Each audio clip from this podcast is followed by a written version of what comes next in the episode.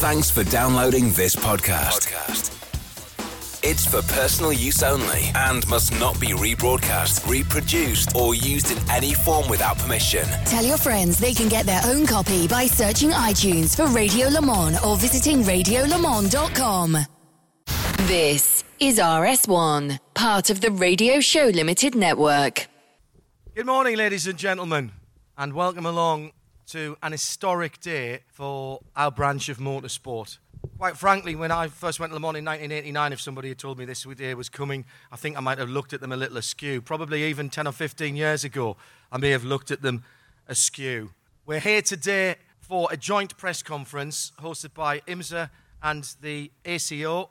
Our guests, as you can see on the stage behind me, Chairman of IMSA, Jim France, President of the ACO, Pierre Fillon, the CEO of the World Endurance Championship, Gerard Neveu, Ed Bennett, the CEO of IMSA, and President of IMSA, John Doonan. Welcome them in the usual way, if you would, please.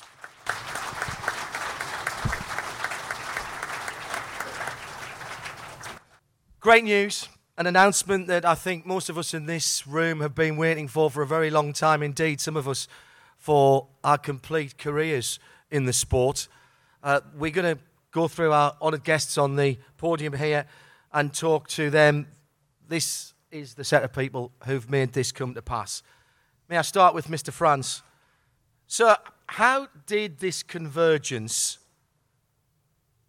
with President Fillon, with your two great organisations, how did it come together? Tell us more about what we've seen on that video and the reason we're all here today. It's first of all, good morning, everyone. It's a goal that we've shared for a number of years to be able to bring the overall opportunity for a win at Le Mans and Daytona together. We've continued to work together through our technical groups have been working together through the current LMP2 DPI program. And this is a continuation of that work as we have an opportunity now at hand to have a car capable of victory in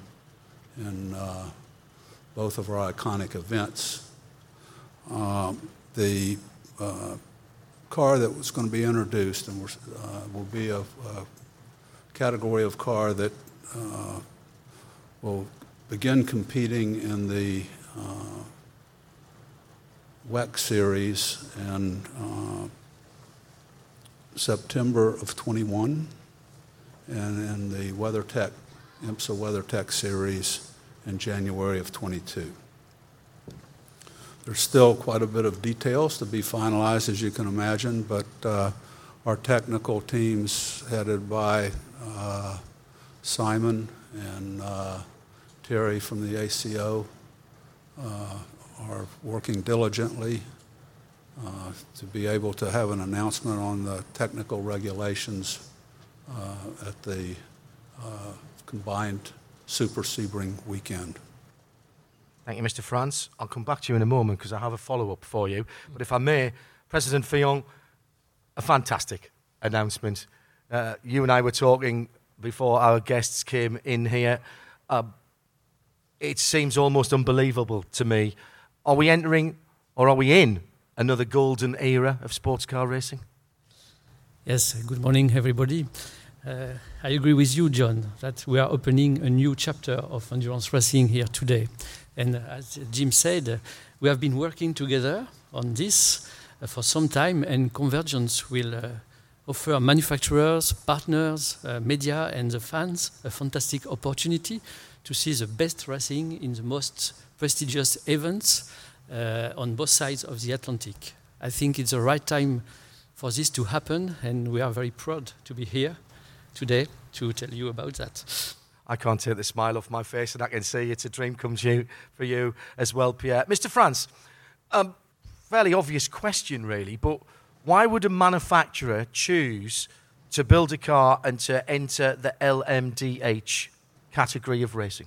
Well, I can't speak for the manufacturers, but I have spent a great deal of time listening to the manufacturers, and it's kind of a universal thread that they are requesting both of the ACO and IMSA to have a category that they could compete in that would allow them to amortize their investments in motorsports across the broader range of series and on a global basis. And this is a major step to accommodate those wishes. And Pierre, how does this affect, in fact, does this affect at all and change anything with regards to the ACO's existing LMH, the hypercar program? No, it doesn't affect and doesn't change the Le Mans hypercar regulations. As you know, the Le Mans hypercar regulations will be introduced in September 2020 for the 2021 WEC seasons. Manufacturers can continue to build their own chassis or to develop a car on the basis of a road car. As you know, Toyota, Aston Martin, Peugeot have announced their commitment, and the addition of the LMDH car, which is eligible alongside the Le Mans hypercar category, will only make stronger the top category. Mr. France, I know we're not going to go into a lot of technical detail today, but what other details can you give us about what I can only say is a long-awaited top category convergence? Well, as you know, we're pretty far along on our DPI 2.0 process that's been underway, and the ability to have a cost-effective opportunity for OEMs is adopting some of the efforts that we've created and the working relationships that we've had with our constructors and our OEMs on a model that would allow them to have an economic, cost-effective way of entering endurance sports car racing for overall victory. So it's clear then, Pierre, that the LMDH program has had to be optimized to achieve what Mr. France was talking about. That how's that? How have you gone about that?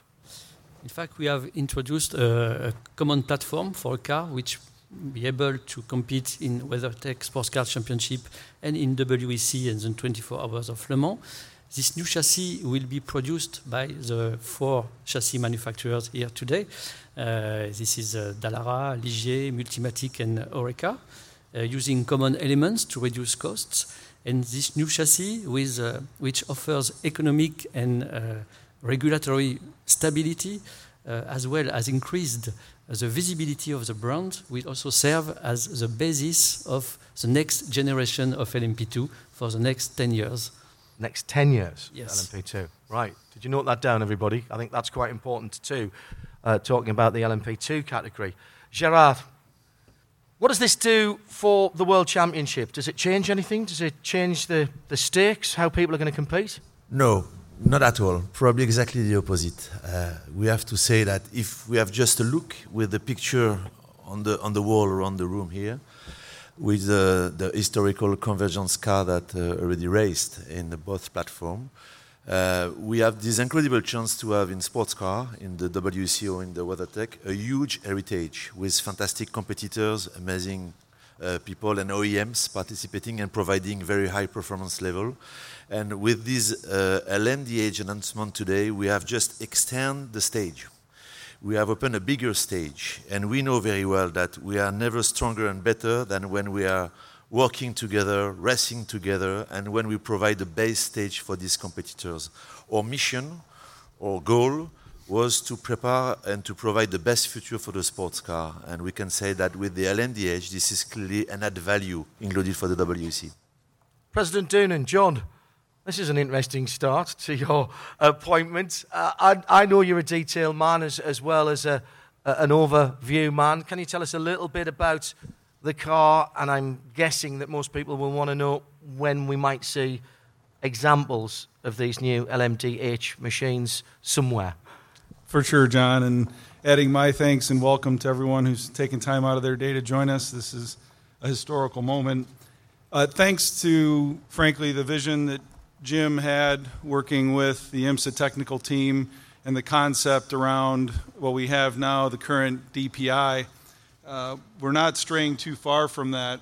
And what Hypercar has done, allowing manufacturers to choose from one of four constructors. We've got representatives, I know you're going to recognize them here in a little bit, from Dallara, Ligier, Multimatic, and our friends at ORECA, but allowing a manufacturer to choose one of those base chassis to engage with their design teams back at their design centers to stylize the bodywork and engage their brand story in the bodywork, to choose their ICE, their internal combustion engine of choice, and then in this case with LMDH to add a single source hybrid system to the car.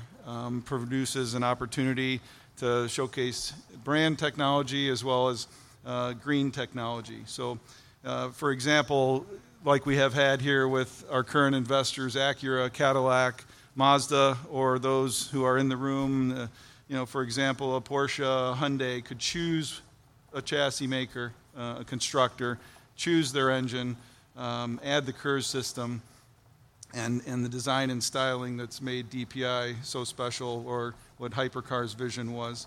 The proposed start date would be September of 2021 and 2022 here in IMSA. So 2021 for the WEC and 2022 here in Daytona for IMSA.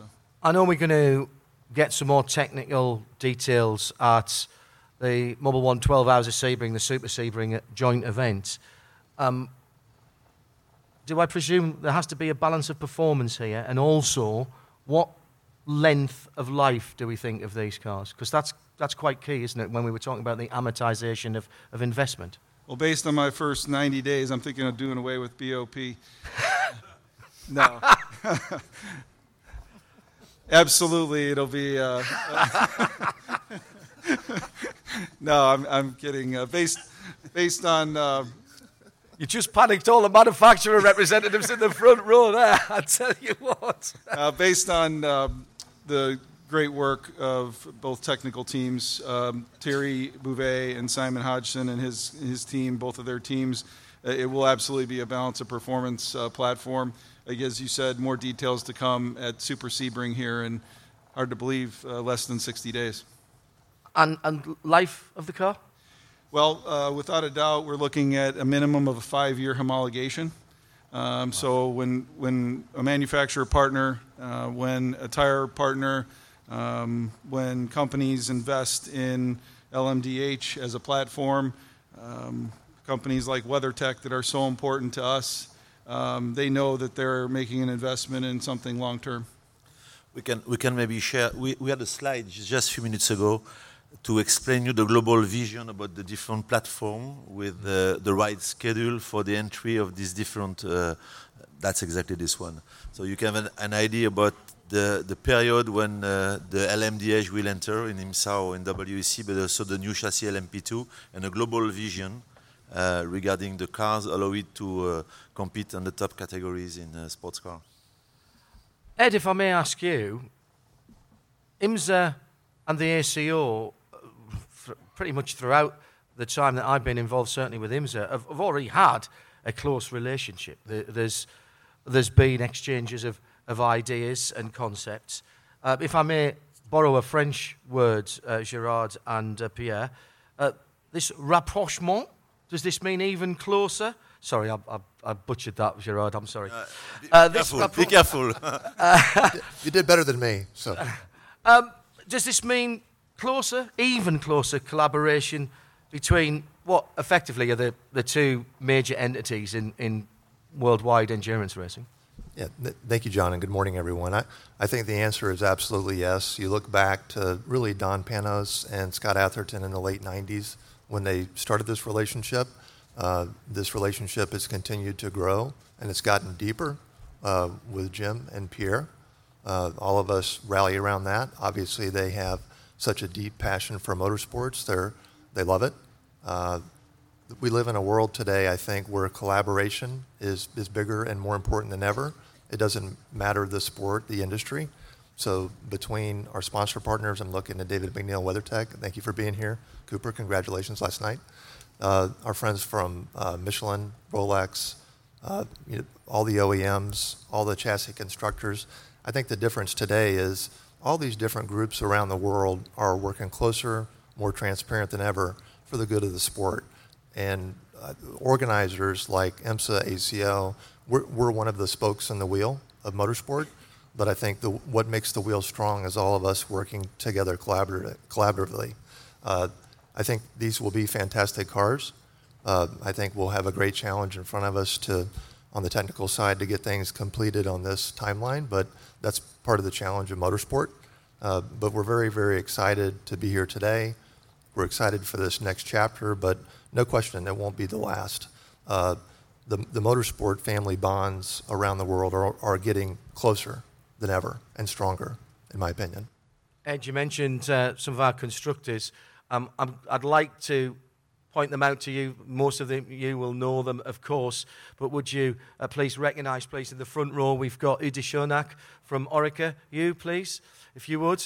Let's have a round of applause. Raj Nair from Multimatic.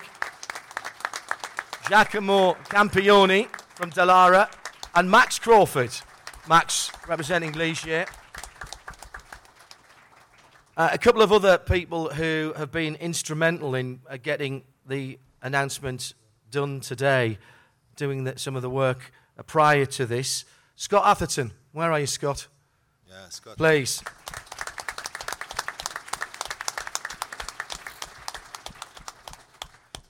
Working tirelessly for IMSA over the last few years and still fulfilling the role of special advisor between IMSA and the ACO. And on the other side of the coin, the advisor to the WEC in North America, Andrew Craig. Andrew, if...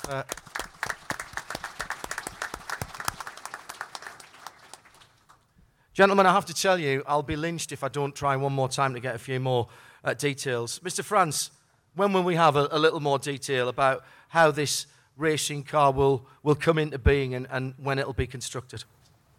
Well, like I said, it's still a work in progress on the technical side. The details, I'm counting on Simon and Terry keeping a flow of information going with us. They're working very closely with the constructors and with our OEM partners that are currently engaged with us and are anticipating joining our series.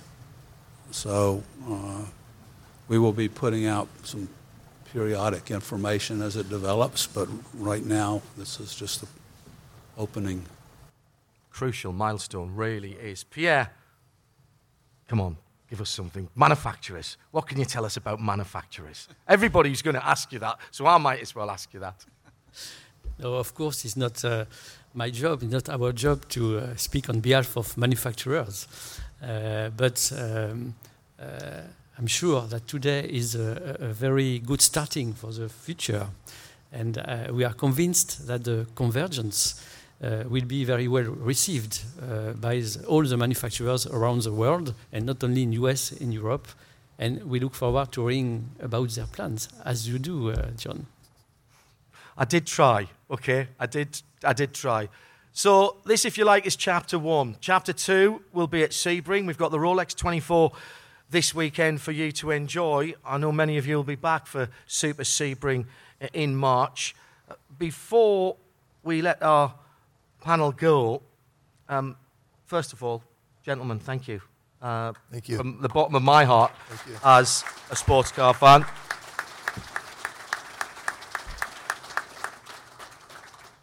We will make our guests available to you, but before I have just got one burning question. What does the H mean to you guys? John, let's start at your end and run down. What does the H mean to you? I'm putting you on the spot here. As a student of the game, you can see all the pictures in the room. Historic, and today's a historic moment. Gerard? We could say hopeful or homcycle. Pierre? Maybe happy or hypercar. I knew you would get that in. Mr. France. With Pierre, I think it stands for the future. We're talking about hypercar, hydrogen, hybrid. hybrid, any technologies that are going to be important to our OEM partners. I think it covers pretty broad range of opportunity. Ed. Hard to be last. Nothing but good things. Hang on, where was all the H in that? All positive. Of course, what we really know, it stands for Hindorf or Hindycar. That's what I... that's what I do. Hindycar? Good offer, yeah. Yeah, all right. Yeah, definitely. We have to make this official. So, if I may, we need to do a little bit of housekeeping now. Thanks, Greg and Nate. And we need to put some signatures on the agreement from Pierre and Jim France. We'll make the guests available for some interview questions in a moment. Ladies and gentlemen, will you thank Jim, Pierre, Gerard, Ed and John? An historic day for sports car racing globally, as LMDH is the future of the top class of endurance sports car racing globally. Please put your hands together.